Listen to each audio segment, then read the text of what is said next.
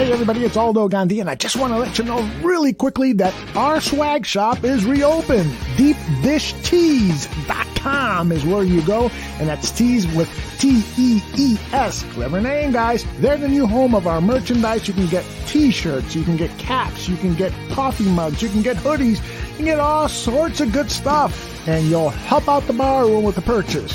So head over to DeepDishTees.com. Some may find the following disturbing. Discretion is advised.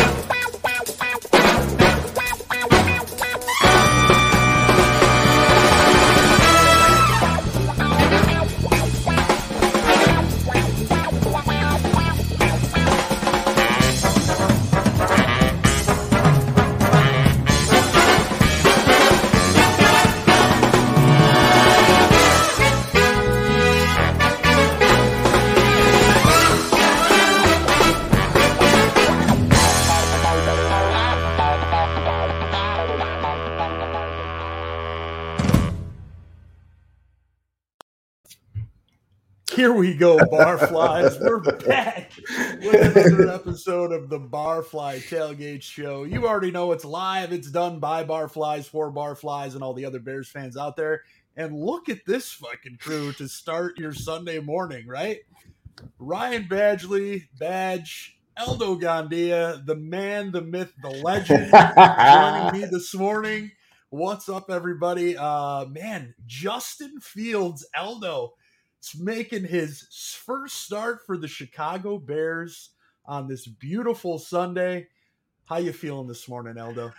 I am feeling great. I got to tell you, man, listening to that theme song, uh, just ripping through on a Sunday morning gets my blood boiling, fired up for Chicago Bears football. I am so hopeful that the Bears are going to make a great debut with Justin Fields as their starter. And um, I got to tell you, last night, Dan and I, Dan Aguirre, who's going to join us in a little while, we went to the White Sox game and they severely disappointed us. They got their asses kicked and it was oh, such a no. boring game, but we had a great time at the ballpark. Progressive Field is a great venue to watch a baseball game. Uh, but uh, we, were like looking at each other saying, hopefully this is not a bad omen. so, but there were a, a lot of uh, Chicago fans there, and they were uh, walking out and saying, don't worry, guys, we'll get them tomorrow, meaning Bears are going to get them tomorrow. So uh, we're really hopeful that this is going to be a, a, great start. It's going to be challenging. You and I were talking before uh, we went live here. It's going to be a great big challenge, but hopefully the Bears are up for it. Yeah, I, I think uh, you know you look back at last week and and you see Dalton go down, and you know I think my reaction is okay. We we've uh, we're prepared for this. We've got a kid.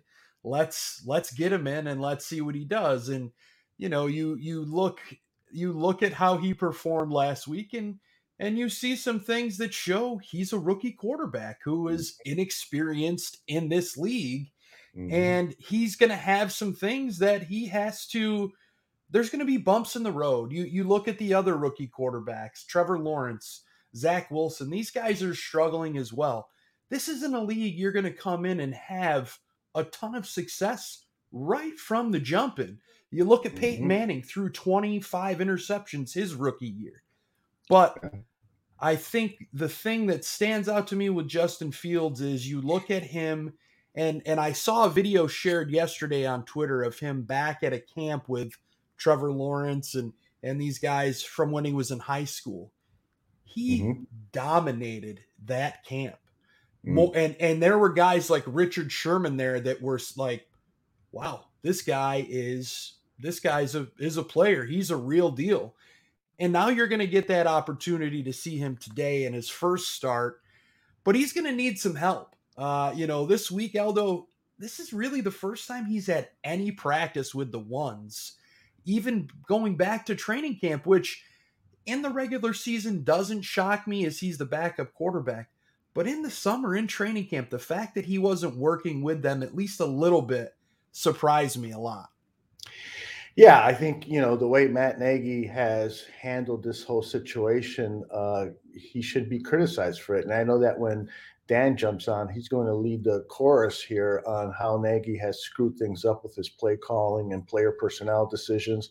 But you're absolutely right. I mean, there should have been, you know, um, a lot of us were saying he should have handed the job to a quarterback uh, who can help you win now, and that a lot of people believe is Justin Fields because his skills are better suited for the type of personnel you have around. If you don't have a really strong offensive line, you need a quarterback with escapability. And so, why wasn't he getting, you know, at least 50% of the snaps with the number ones and, uh, and maybe have a real camp battle between Dalton and Fields? That didn't happen. And so, uh, Fields was denied the opportunity to work with number ones at, at a higher percentage than he did, and so yeah, he's he's he's been at a disadvantage. You know, going into last week's game, we we saw that there there was you know the the most disheartening thing for me was when he made those two penalties, uh, those uh, illegal illegal motion offsides penalties, whatever they're called. You know, because we've heard so many times that he doesn't make the same mistake uh, again. Well, he did yep. it twice in one game, right?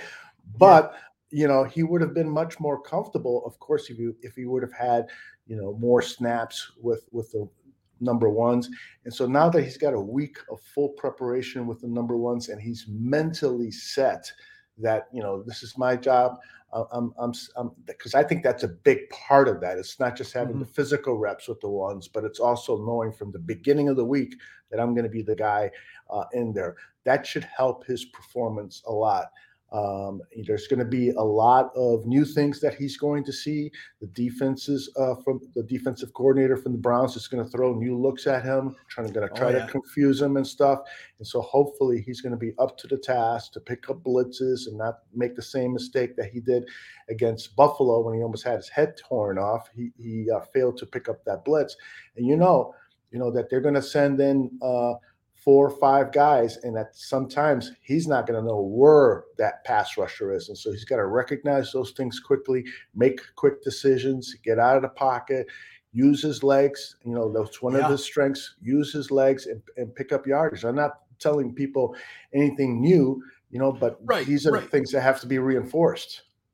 Yeah, I mean, we you know, was we were talking off off off air, Aldo, the the thing that that I that I brought up to you was that I think uh, uh, you know I'm not as concerned with Justin today as I am other facets uh, uh, uh of the team. Uh, defensively, they rebounded after week one last week. Um, put a great performance last week. My my pick for defensive player of the year, Roquan Smith, was absolutely electric last week uh, you know, first interception for a touchdown. We saw all this stuff during the week, but can they put back put together back to back weeks uh, uh, of that? You know, we've we've heard all off season and throughout the season, the start of the season, pushing turning the ball over. Well, they had three in a row last week, mm-hmm. and you know that which is great to see.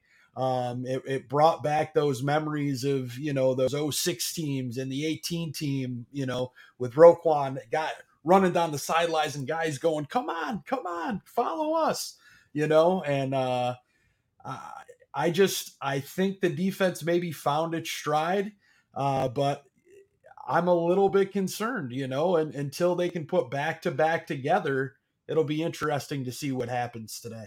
For sure, and uh, I yeah I saw Joe's uh, comment here, yeah. Uh, saying that perhaps we're just not ready for Fields. Our O line is not ready, not many weapons. Maybe they're just trying to protect them. Uh, I don't agree with that, but maybe that's Nagy's position. And I think that, you you know, they are, you know, trying to bring them along slowly. They're definitely following the Kansas City Patrick Mahomes model.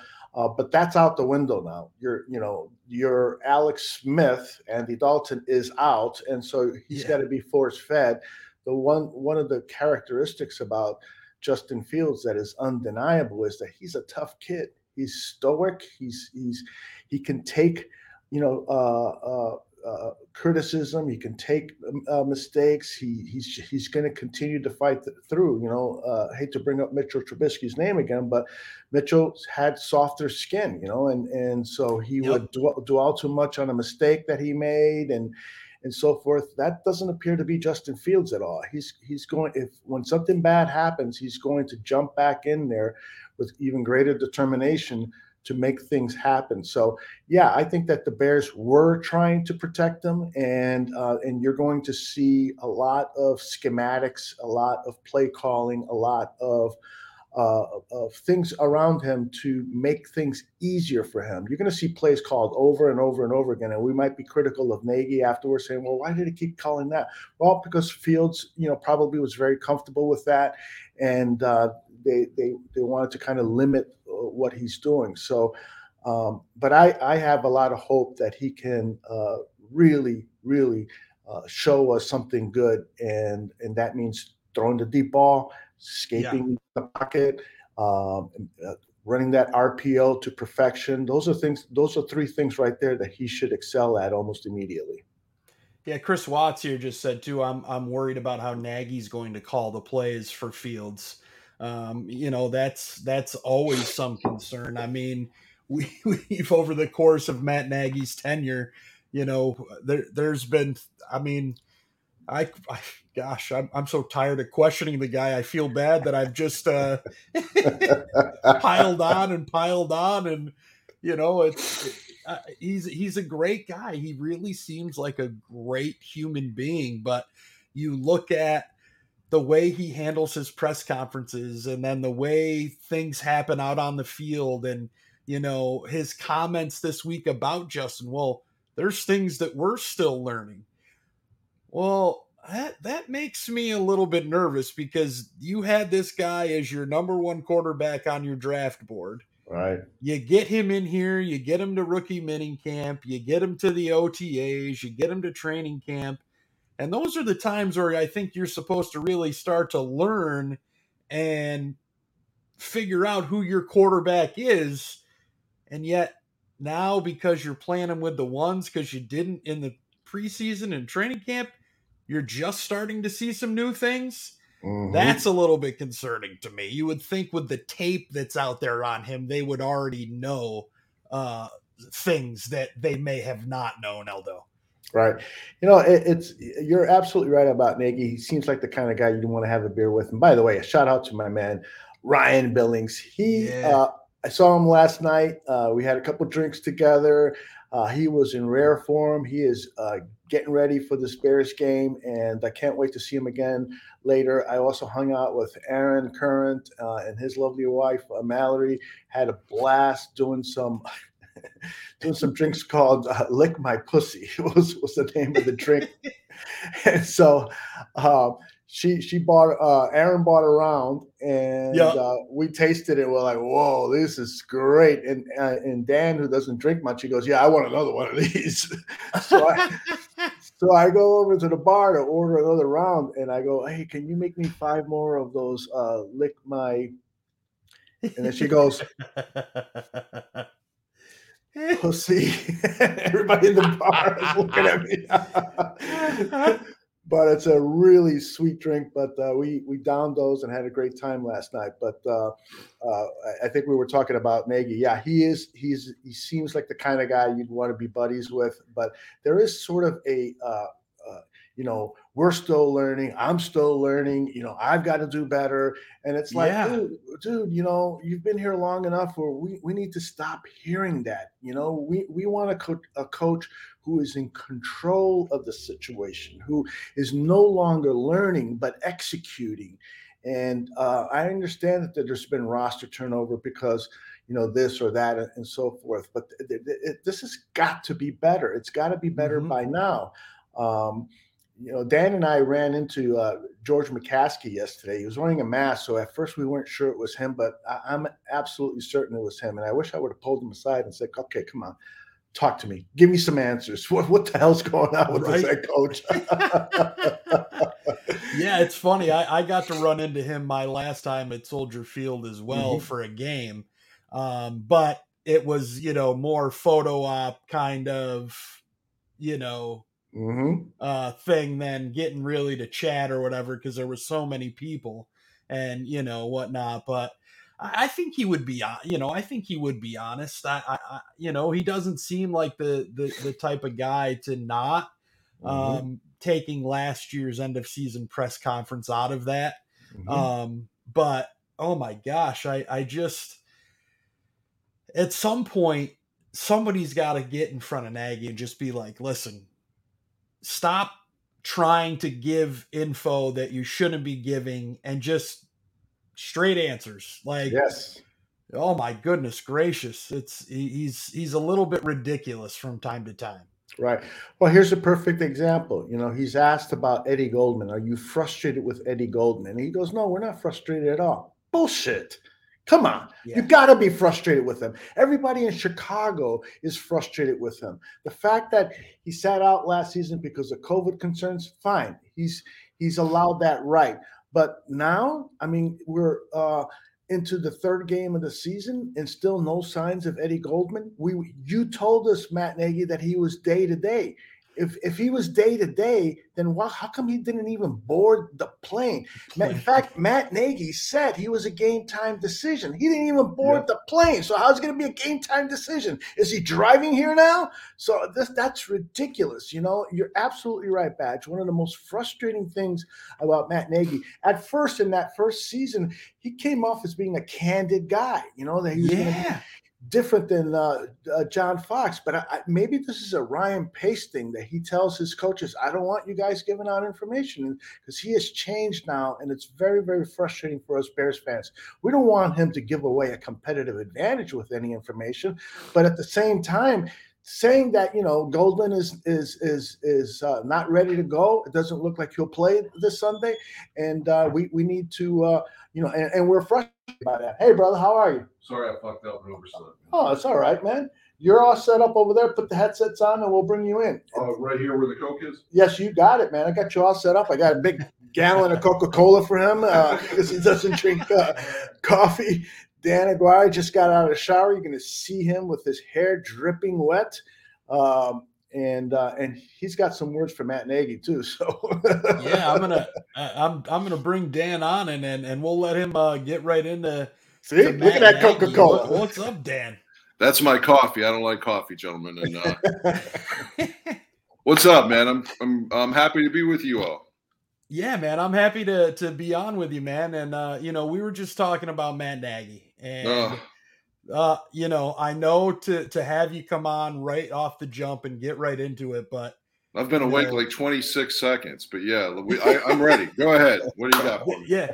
Well, so you know, our our conversation just led to just the decision making, his communication with the media, and how you look at the Eddie Goldman situation, which Eldo had just so oh. eloquently brought up why wasn't Eddie on was IR? Pointing up this week.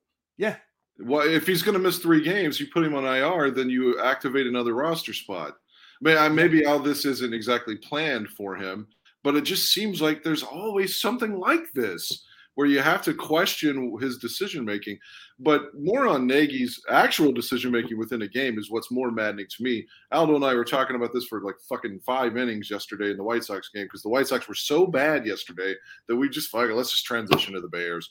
And uh, like think about last week. If you all have already talked about this, I apologize because my ass overslept. Like Andy Dalton's playing well. He goes down unexpectedly. You bring in Fields clearly Nagy had a play sheet, his little Denny sheet, as Waddle and Silvy say, for Andy Dalton.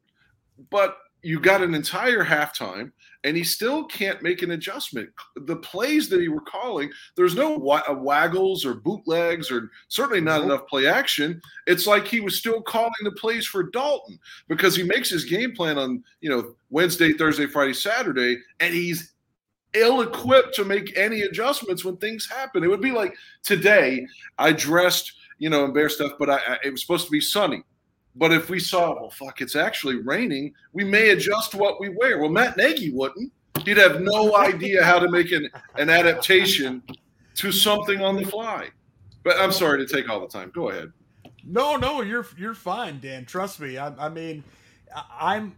I said to Eldo just a few moments ago. I said, "Man, I've just been nothing but nasty to Matt Nagy, you know, since I'm for probably two years." And it's like, geez, I feel so bad, you know. Don't feel I- bad. Let me ask you a question. Let me ask you a question. I know you're the host, Yeah. but let me ask you a question for real. All right, so we're into year four of the program. Other than Mitchell Trubisky's six touchdown game, can you think of a game where the offense excelled in any time during this tenure? No, I seriously not can't. No, no, no. I we we talked about this two weeks ago. Uh, basically said the same exact thing. Have you? Can you pinpoint another time other than that game where this offense, when it was called by Matt Nagy? Now I'm I'm taking out the Bill Lazor section of Right. games last year, where they've succeeded to that point, and they have not.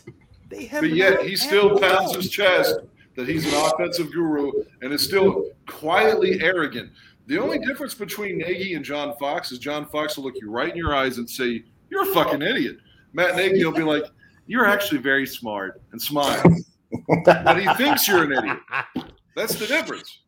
So, Dan, if you had the opportunity to uh, sit face to face with Matt Nagy, what would you tell him? What would you ask him? Uh, I would be completely respectful because that, that's just decorum. But I, if I like, what could ask him a question as if I were in the press? Yes.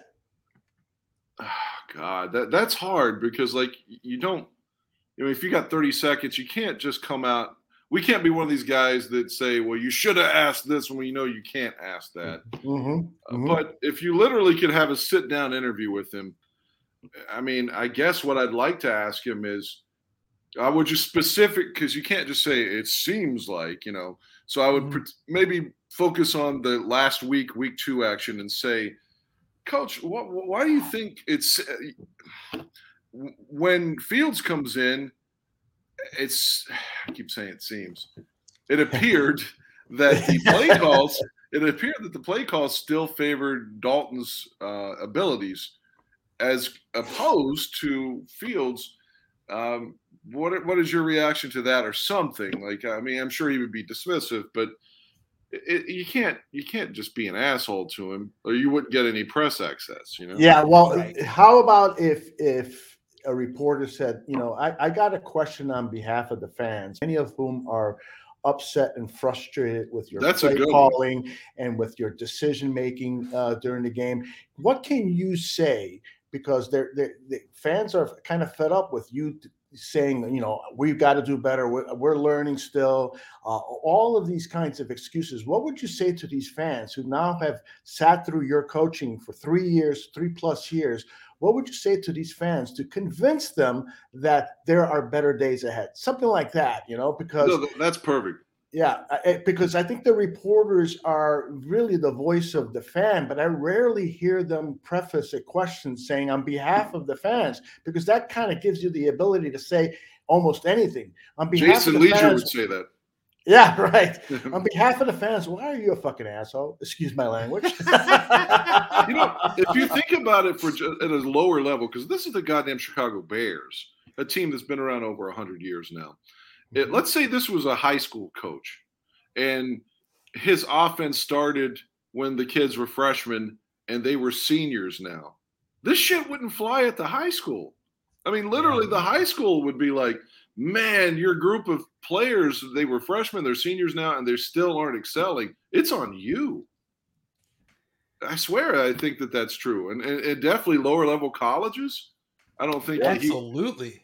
Yeah, he would be fired, man, for real. Yeah. Yeah, it's amazing what Well, I so it's amazing what I see in Chicago, and then a little bit, and I'm gonna not be as harsh on my Syracuse Orangemen because they did come away with a win on Friday night, but it's very similar. The Orange and Dino Babers and the Bears and Matt Nagy to me because you you look at both of these teams and the offense struggles and I mean, the defense week one wasn't good. They rebounded last week for for the Bears. Hopefully, they can come out and show a, another good performance here as well. Um, but they're the they've been the strength of these teams for a number of years, and the offense has yet to come up to the level of the defense. And what's the freaking cutoff point here? Because it's year fucking four in this goddamn fucking stupid ass offense that we've been hearing for years. Well, it takes three years to learn. Well, then you look at the fucking turnover at the wide receiver position this year alone, and you're like, well, anybody that knew what they were doing is gone, other than Allen Robinson. Well, and Darnell Mooney in year two. But you got guys like Marquise Goodwin, Damiere Byrd here now.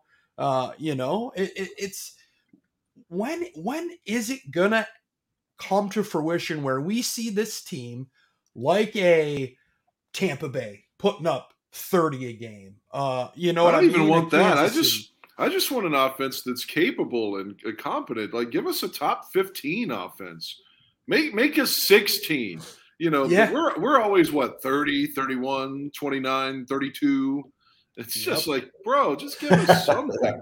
you know the the point that uh, we were making last night too is uh fuck, I just lost it. I, go ahead, I'll come back to it. God, tired.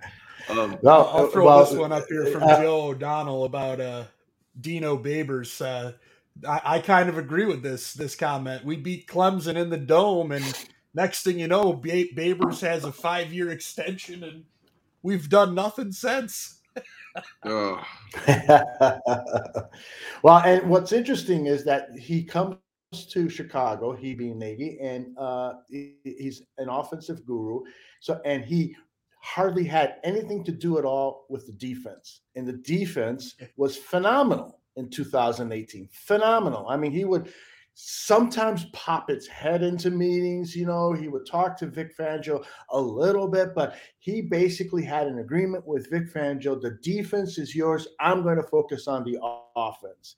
And then as time has progressed, he's gotten a little bit more involved with the defense, and the defense has started to suffer. So is it, you Yeah. know, is it true that maybe everything he touches turns to shit? So we have to question that. We have to ask that because it's not looking pretty for this guy. He really, Matt Nagy really needs a big victory today on the road here in Cleveland, and he needs to then come back to Soldier Field and Take care of the Lions. to- and to, yeah, and and get out to a nice three and one record and to instill confidence in all of us. I, I was telling Dan yesterday that somebody on on Twitter uh, said um, asked a question: Will fans stop? Uh, will fans uh, apologize to Matt Nagy if he turns things around and gets this offense going? And then my reply was, apologize for what? What you can't uh, uh, reverse all the mistakes he's made in the past. We were right to criticize those mistakes. Now, if he starts making good decisions and starts leading this offense to prowess, then fine. It's not, yeah, we were wrong. No, he finally is right. That's that's the deal here. And so Matt Nagy needs to lead this team to victory. And hopefully also the, the other big peeve that we have is is his candor or lack of candor. You know, Dan, before you got on, we were talking about Eddie Goldman, and you know, he was day to day, really, he's been week to week. He was a game time decision. He didn't even make the flight. Those are those are either fucking lies or he's a fucking idiot. So maybe that's pace because like we were this is very similar uh especially with Jenkins to Kevin White. So Mhm. like the Bears have been lying ever since Ryan Pace got here. Yeah. But the point that I was trying to make a minute ago but just was inarticulate about was we were talking about this last night.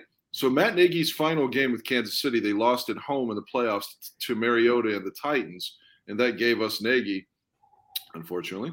But think about this: Tennessee goes to the second round. They don't exactly like look terrible the next week. I think they had New England, but they lose.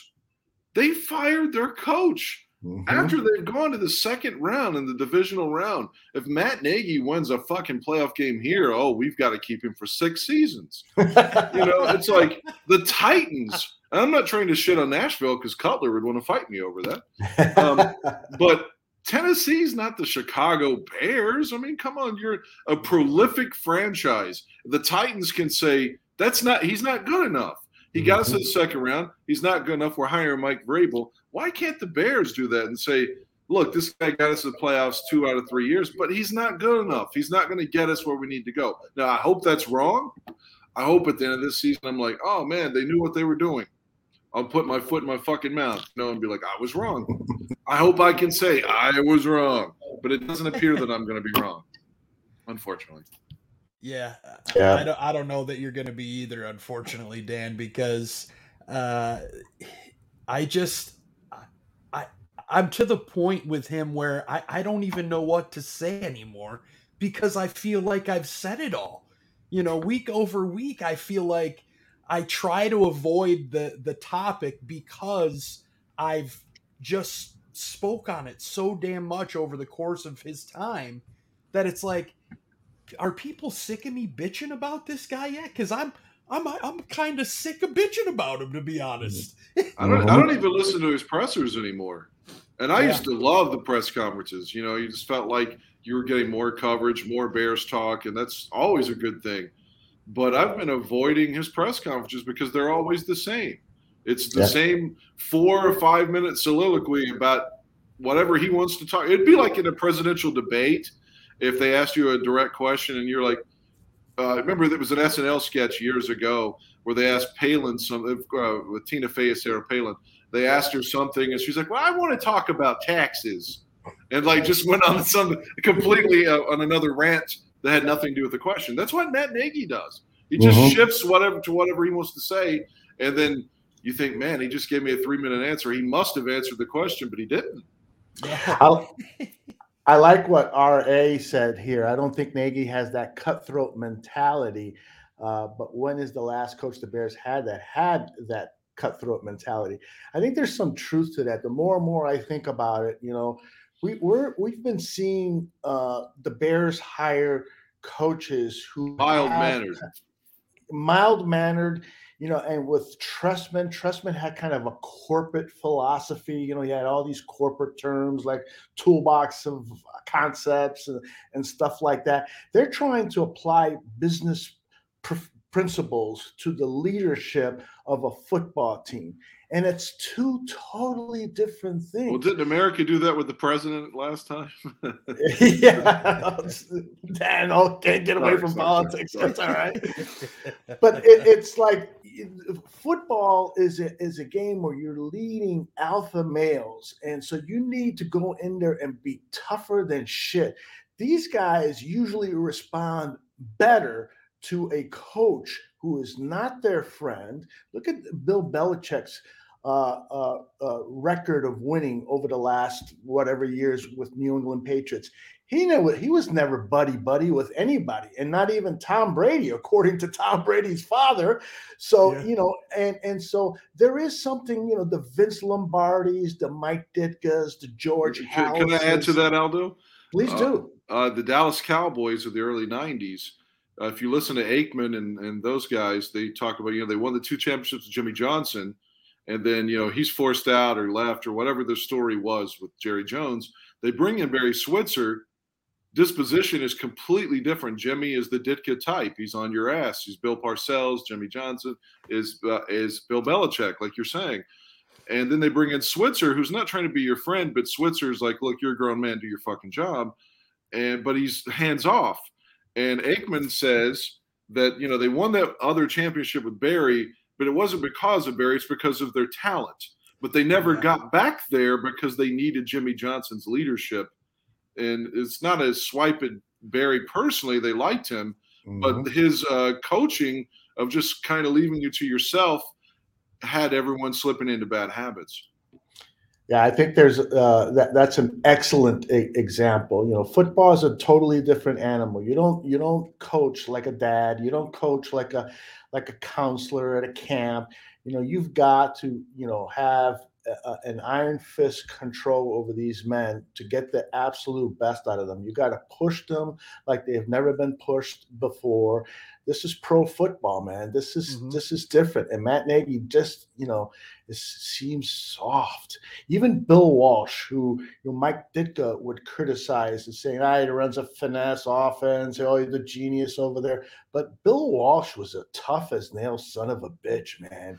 He, he, he, he you don't see him on the sidelines joking around with players, coddling players. He benched well, Montana in a playoff game.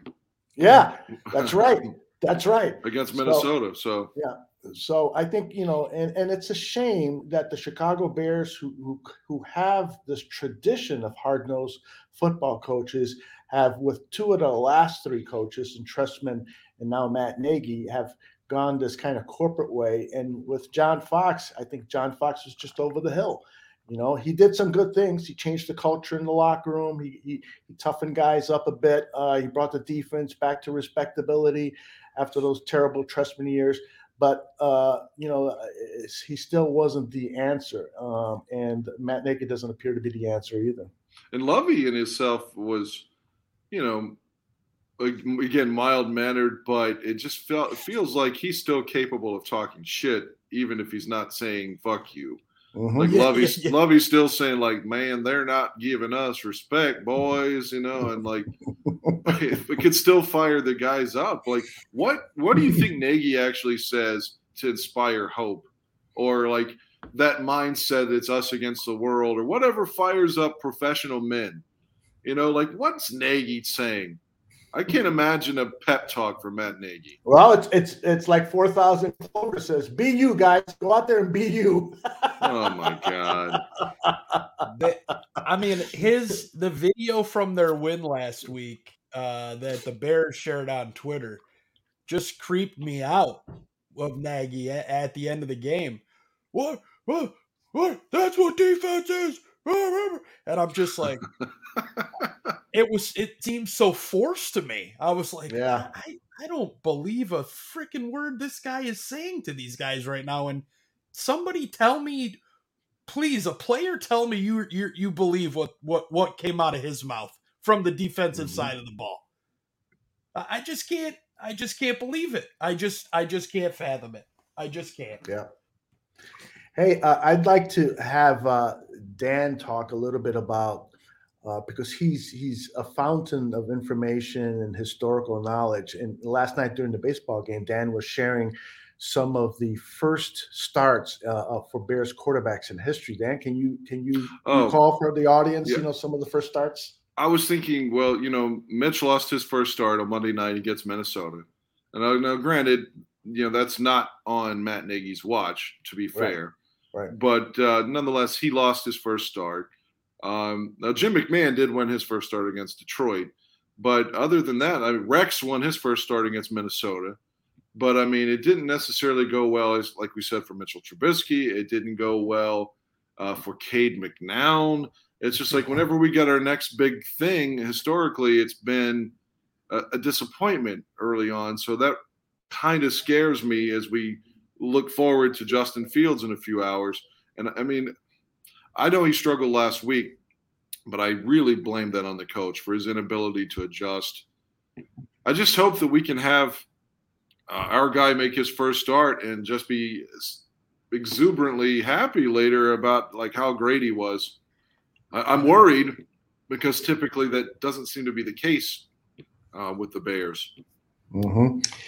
Yeah, I you know I, I said earlier, Dan, that uh, I, have just been going back and forth where I'm really hopeful that the Bears will play well and win this game, and then I'm also kind of worried because of the inexperience that Justin is going to bring into this game, and we have seen it in his in his play. You know the the uh, preseason game where he fails to pick up a blitz and his helmet is knocked off. He could have gotten seriously injured uh, the two penalties uh, last week, the interception thrown. You know, it, it's it's and it's been a again. Nagy could have helped him right there. It's a third down play. You're back at your own end zone.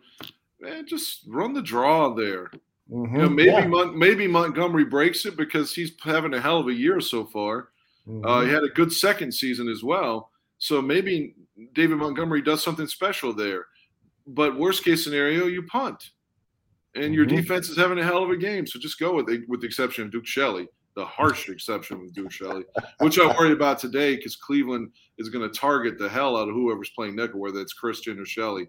I, Buster Skrine's on the street, man. He can't do any worse. So I would bring Buster back. I'm for real.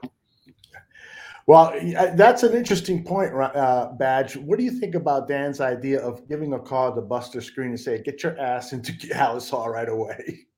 I, I'm okay giving a call to anybody at this point. but, you know, I mean, you know, I, Duke's a great guy. You know, uh, he and and and the times last week, you know, he just gets turned around. I mean, that's he he he- he's he his feet get crossed up, he gets turned around, and he ends up making the tackle, but it's after the ball's already been caught.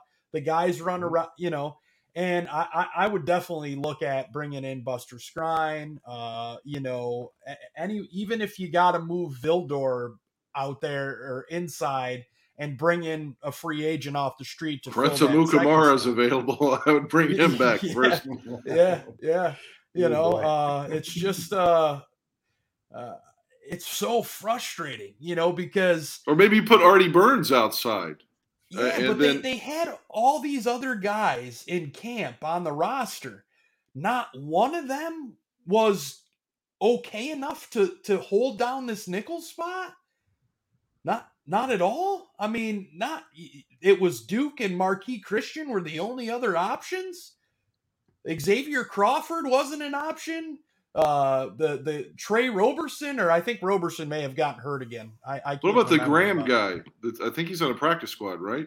Yeah, What's yeah, his name? well, Thomas and- and Graham or something? Thomas Graham, but he Right. was a draft pick, but he didn't show very well. Yeah. Uh, you know, and he he didn't play his senior season, so he he essentially missed two years. He's missed two years of football in essence. Mm. Yeah, I, I, one of the things that concerns me about this game is, well, we know that Jarvis Landry is not going to play, but the Browns uh, have been using the tight end in the passing game uh, considerably, and they've got three pretty decent ones: Harrison Bryant, uh, Hooper, Austin Hooper, and David Njoku. And so Yep. they're going to uh, have those guys try to uh, uh, line up against a Duke Shelley and and use their body. I mean, Shelley. One of the things that Greg Gabriel keeps harping about Shelley is that he's so small and he doesn't Small, like yeah. small slot corners. And so uh, you better believe that Baker Mayfield is going to be targeting those big tight ends when they line up across Duke Shelley. Uh, and I think they're going to move Odell who Ryan uh, Badge uh, informed me earlier today that he's a definite go for today. So they're going to line him up against those slot corners too. So there's they're going to they're going to run the ball a lot with Kareem Hunt and Chubbs, and they're also going to exploit those matchups. And so the Bears defense better get a pass rush going. They better stop the run. Uh, if not, it could be a long afternoon. Now, on my side, the camera kind of froze up for a second. Did you say that one of the tight ends is uh, was it the old Falcon that's with Cleveland now, Hooper?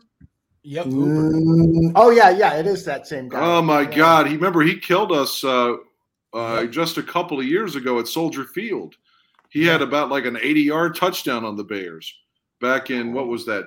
2000. It was opening day. Mike It was Glennon's game. Yeah, Mike Glennon's 17. first start. Yeah, I was there. Oh man, remember Mike Glennon actually led the Bears down, had a first and goal from the five, Yep. and of course we didn't score.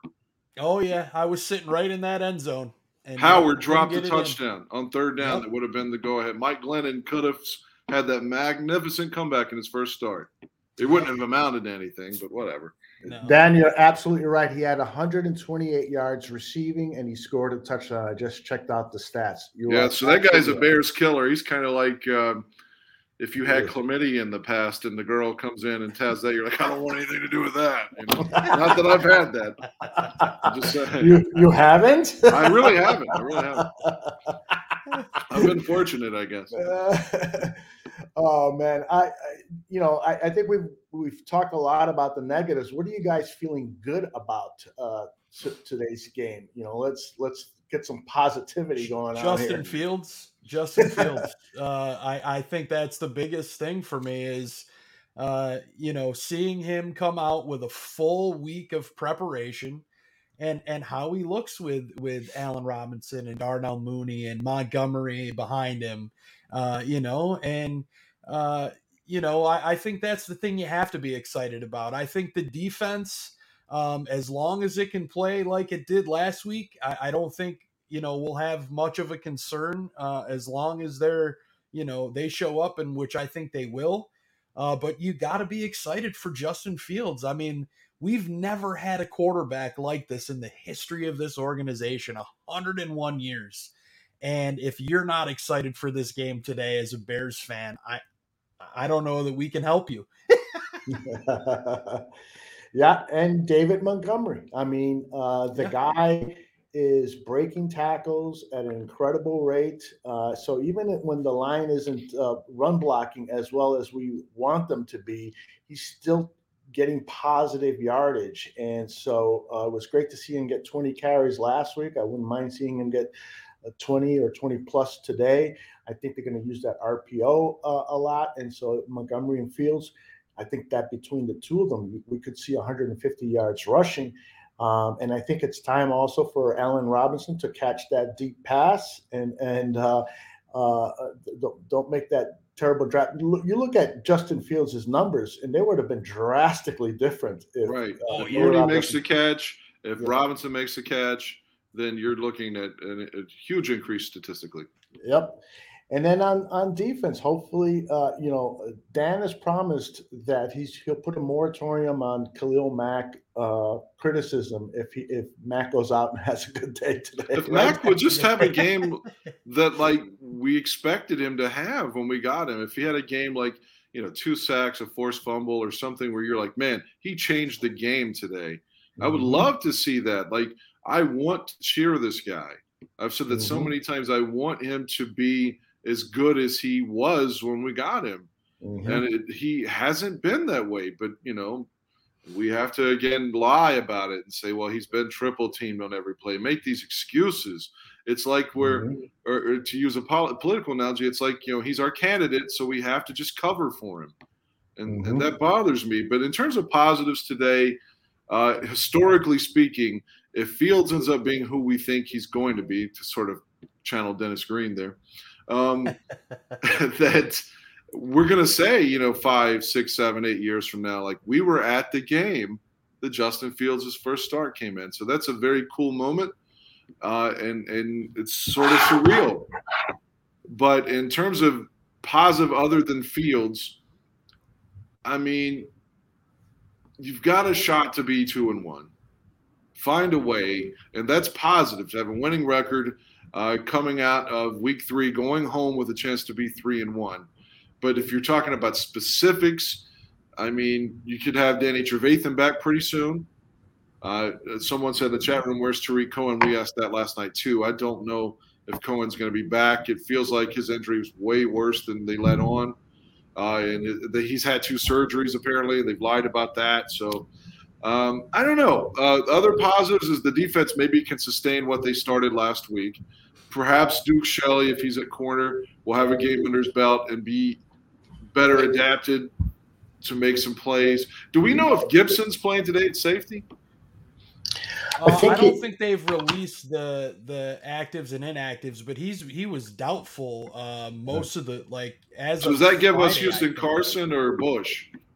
Uh, that would be Houston Carson, I think. Yeah. So I mean, I don't know if that's a huge fall off. I don't know if you want Houston Carson to be your starter, but for one game, I think he can get us through it. You know. The Bears eighty five said he is out. That Gibson will be out. Oh wow. So that's uh, enough. So the secondary is going to be exploited today. I know we all think Cleveland's going to run a lot. Cleveland's going to take some shots, and Mayfield uh, is the quote unquote gunslinger, which is such a cliche, but that dude yeah. Could is very capable of throwing three touchdowns and and three interceptions. So they're going to take some shots, man. They're going to take some yeah. shots. Which is which is something uh, on the Buffon 55 show.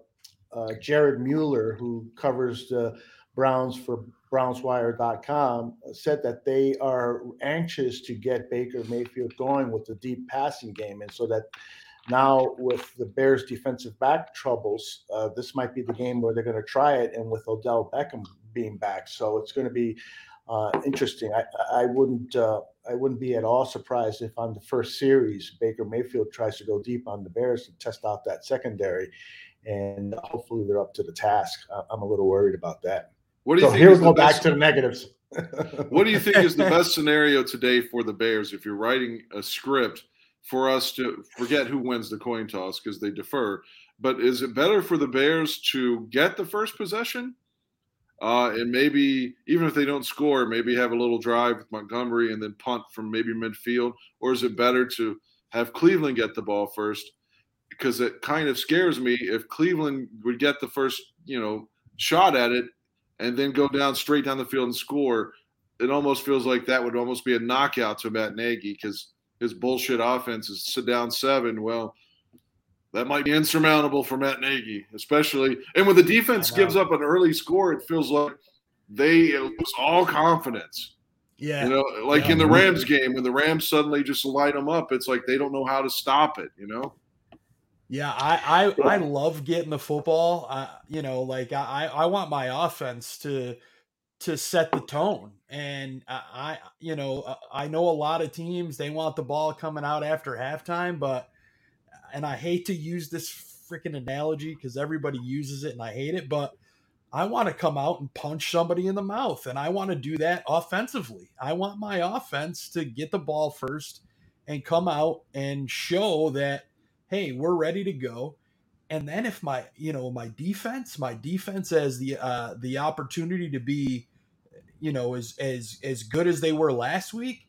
All right, well, we just marched down the field and scored on you. Now try doing that on this defense who had four turnovers last week. Let, let us see how that goes. But and we're going to get Edwards back today too, so that should even help more. Yeah, exactly. More pressure. Yeah. Yeah, I agree. Um, one of the uh, one of the things that I I think is going to be key to this game is Roquan Smith's play. You know, he had a phenomenal game last week. Uh, it was Jalen Jennings who uh, Jaylon Johnson who won the uh, player defensive player of the week, right?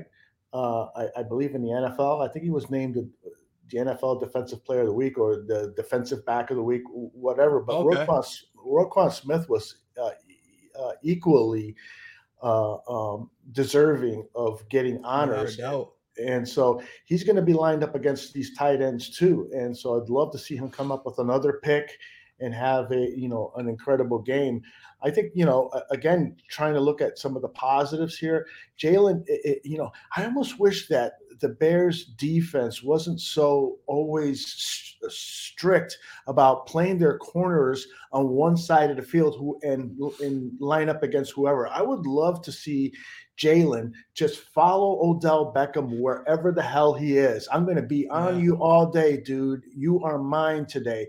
He's our top corner. I don't really want to risk Odell Beckham against Kindle Vildor or against Duke Shelley. I'd love for them to adapt that system, but I'm not a football coach. But just as a fan, I mean, I don't. I wonder why they don't do that. They got there's there's there's clearly a, a big disparity between. Uh, Jaylon and the rest of the cornerbacks, why not have them on their top wide receiver 100% of the time? I don't get that. So KB wants some fantasy advice here. Should I sit Lamar Jackson and start Fields? He's or but I mean Lamar's playing Detroit, so uh, you know I, I I'm gonna run with Jackson here. And then he said, and someone call AC. I, I don't know. Uh, I don't know if he's alive right now. Uh, I, did I say this story on the air? I don't remember or not. But AC uh, was at the bar last night and uh, buying drinks. The uh, and, and yeah, he, he's probably hurting a little bit right now. yeah, yeah. he This was already. great question from uh, Jeremy Four too. What's with the NFL ignoring Roquan? I, I'm, I, I just don't understand it. This guy is the top echelon linebacker with the most storied history of linebackers in their franchise. It's because nobody respects the Bears no. right now. I, you're right, Dan. I, it's really what it is. I think. It's because where he's at. It's because of his coach, and no one thinks the Bears can be anything but you know, six and eleven or whatever the fuck. So I think he'll get his respect if the Bears as a team excel a little bit more. He was left off the top 100 list, which is a list that's compiled by players too. I think it's the players that vote on that. Yep. So it is interesting that even his peers didn't think he was uh, uh, worthy of being on a top 100 list. So uh, maybe Roquan's going to be playing with a little bit on a, of, of a chip on his shoulder this year. And uh, as Dan and I were talking last year's uh, last night about his contract status, you know, Thank God gonna- there's a fifth year option. yeah, e- exactly. So, but because he's going to demand some big, big bucks, and he's deserving of it. I mean, the guy. And we've Uh, got to find a way to pay him. Yeah, Period. exactly. Absolutely, absolutely. Uh, Yep. Goodbye, Jimmy Graham. Yeah. Someone said in the chat room a few minutes ago. Uh, well, we've said it. We we've all all Bear fans have said it uh, or thought it. Like, well, if Graham's not going to be utilized at all, then why did we let Kyle Fuller go again? Yeah, Mhm. It's a good And question. Doesn't it feel like Nagy, if he's using one, like let's say Montgomery would get 20 carries today, it feels like if he's using one toy, one player, or like if it's Allen Robinson who's highlighted or whatever, then everyone else, it's at the expense of everybody else. It's Mhm. like he can't fathom an offense where everyone is involved. Mhm. I, I don't understand that. Why? Why is it if Allen Robinson has a good game today or David Montgomery that Cole Kmet and Jimmy Graham can't also catch passes? Why can't mm-hmm. Darnell Mooney catch passes? It's like he mm-hmm. highlights one player and he's like, "Well, guys, it's not in the game plan to get you involved today, so you're not Yeah. going to catch anything." I think they scheme against other teams' weaknesses, and perhaps they, you know, thought last week, for instance, against the Bengals, that the tight end wasn't a good matchup. I don't, I don't believe that myself, but I, I'm just trying to give them the benefit of the doubt. But it is uh, that whole tight end is interesting. I know on Buffon 55 this past week, he was ranting against, you know, why do we have so many tight ends? Why is Jimmy Graham still on this roster, et cetera, et cetera?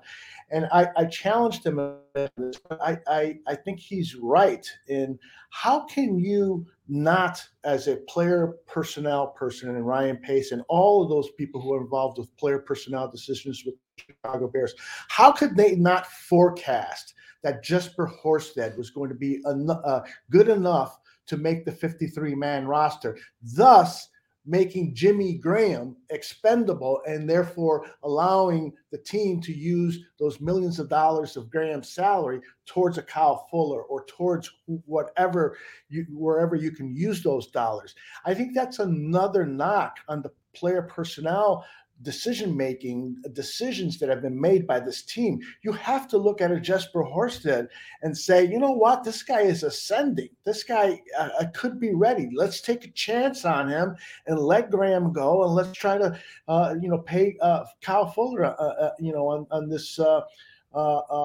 Option year that he had so it, it didn't work out but I, again i my biggest peeve with this entire team and i have a lot of them but my biggest peeve is that Ryan Pace in his time here in Chicago, what is it now, seven years? He has Yep. never developed a 53 man roster that doesn't have gigantic holes.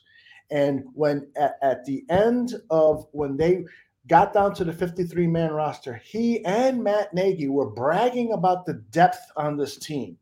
Bullshit. You got no fucking depth at the slot corner. You don't even have a starter at the slot corner. Right. You you know, you don't have depth at the left tackle position. You were lucky that Peters is out fishing and that he has shown up and has played uh, uh, adequately enough. You- there's uh, there's been areas in, in this team year after year after year where there's not any depth, and then they have the gall to brag about the depth this year. That, that's just another fabrication, another lie that they have s- spun the, throughout the tight end room uh, does you know look on paper like to be very impressive to me Mhm. and the reason that i don't have a problem honestly with graham being here is that he does still have some skill he can catch eight nine ten touchdowns but it's up to the coach to have him in the situations to to achieve Right. it, again it feels like jesse james I, I saw him in pittsburgh was it i mean i don't know what he really did in detroit because it feels like i don't know if he was there one year or two years but in Pittsburgh, the guy has really good hands. He had toughness, but uh, once more, he's not on the field. or if he is, yep. it's for one play. Or sp- it's like these guys have talent. It's up to our coach to use them, and I don't think he knows what the fuck he's doing. I just don't. Mm-hmm. I mean, I hate to keep saying that, yeah, but it's that's the that's the thesis of the day is that if everyone on the offense has this skill, it's up to him to utilize them, and I don't think mm-hmm. he knows how to do so. Yeah. All right, guys. Well, I know you guys are going to want to get to head to tailgating and uh, and all that stuff. We've been on for an hour, so why don't we do this like we always do here? Uh, let's do some score predictions. And uh, Eldo, I'm, I'm going to start with you first. Why, why don't you give us a score prediction for today? Um, you know, I, I I'm going to play the optimist this morning, despite all the negativity that we've been shouting. But I, I, do believe that the Bears can come into Cleveland here and upset this team. Cleveland has um, they played down to the competition last week against the Texans and uh, were able to win that game, but they didn't they didn't play as well as people expected. They lost against the Kansas City Chiefs, of course, one of the best teams, if not the best team in the NFL. But I think that there's still a lot of questions with this uh, Browns team that that the Bears can overtake them uh, if primarily they've got to win that line of scrimmage. Their offensive line has to stop Clowney and, and Myles Garrett. Um, and uh, on the defensive line, Khalil Mack and Robert Quinn have to do what they did last week. If they can win the line of scrimmage, I think that the Chicago Bears can win this game by a score of 27 to 24. And Justin Fields, I really believe he's going to make some mistakes today. He'll probably maybe he'll throw a pick or or mm-hmm. you know some kind of a turnover. But I do believe that uh, Matt Nagy is going to let him go. There's going to be planned uh, running plays for him. He could get 50, 60 yards rushing and throw for 250 yards, which would be a great debut for him as a starter. But uh, as long as the Bears come come out with a win, I don't care what the score is. I don't care what the individual performances are. I want to win today. I want to drive to Chicago with a smile on my face. Dan told me yesterday that if the Bears lose uh, uh, today that that drive to, to West yeah. Virginia is gonna gonna be miserable. yeah, for real. Well, let's get uh, let's get your score prediction, Dan. All right, I'm I never going to tell you that the Bears are going to lose. I mean, even if I think in my heart of hearts that they're the underdogs, I'm going to come up with a way that makes it seem plausible that they can win. So I'll roll this at you today. Let's say Cairo Santos kicks four field goals because our offense typically struggles because of Matt Nagy. All right, so I'll go with Santos hitting four field goals, the offense getting a touchdown at some point. Maybe the defense gives them a short field, and then at the end of the game, Fields leads the drive to score. The Bears win 26 24. Oh, all right. I, I I'm actually so I was the negative guy the first two weeks of the season on this show, um, and I picked against the Bears, which it is very painful to do. Uh, but this week, uh, as I said to Aldo when we got on this morning, uh, I I have a different aura, uh, a different feeling today, and uh, I think I, I think that the Bears are going to come out today and put an entire game together for the first time in the Matt Nagy era, offense, defense, special teams and I'm going to give Matt Nagy some credit here, and I'm going to say that this team scores 31 points and beats the Browns 31 17 today. Wow, that would be tremendous. Ooh. Yeah, yeah. I'm just, I, I, I want to go in the other room and beat off thinking about that. You know, right yes. Yeah. Make sure, make sure you close the door. yeah. Shut, the, shut the door. hey, hey someone, perfect. Someone asked here as a King Pookie Nation if I'm driving to Chicago Friday. No, that's Saturday, but really Saturday. early Saturday morning. Yeah. So I hope to be there Saturday. So, yeah. I gotta say this real quick. Uh, uh, Dan said that uh, he's been to two games where the Bears three. had a three games where the Bears had no two games where you, the Bears had a fourteen. Yes, no, they, they had a fourteen point lead in three games, but in two of those games they led 17-3.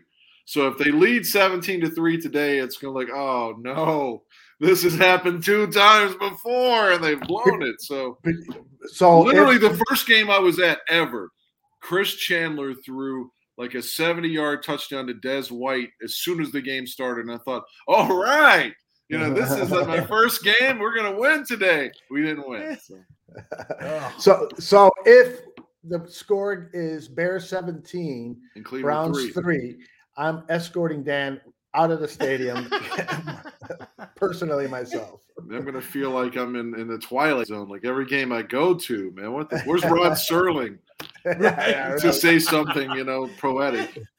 Yeah. By the way, Ryan uh, Billings says that he is going to start Fields now after he heard what you said, Badge. So, uh, Yep, yep. But Ryan, why don't you get the advice of uh, Fantasy Football Goon? They're going to be on at 10:15 Central, 11:15 Eastern. It's Adam Sham and Mandel. They've got the expert uh, advice on fantasy football, so, so that's coming up next. And then Dan and I will be on Bear Football with Tyler Ellis and J- uh, John Buffone. report. Yeah, and so that's going to be about two hours after the game. So uh, after the Bears game, usually we're on immediately after the game, but uh, we uh, are pushing that back so that Dan and I can make our way back to the hotel here and uh, do the uh, broadcast with those guys. So looking forward to that. And then Greg Gabriel's show is not going to be on tomorrow; it's going to be on Wednesday morning, uh, and he's anxious to break down Justin Fields' performance. So so, does forth. that a- mean does that mean Aldo Gandia is going to the Rock and Roll Hall of Fame tomorrow? Yes, sir. All right. Oh, all right, fellas. Nice. Well, as we always do, as we uh, wrap up the Barfly Tailgate Show, let's end this thing with a big old bear down. Bear down. Bear down. Oh.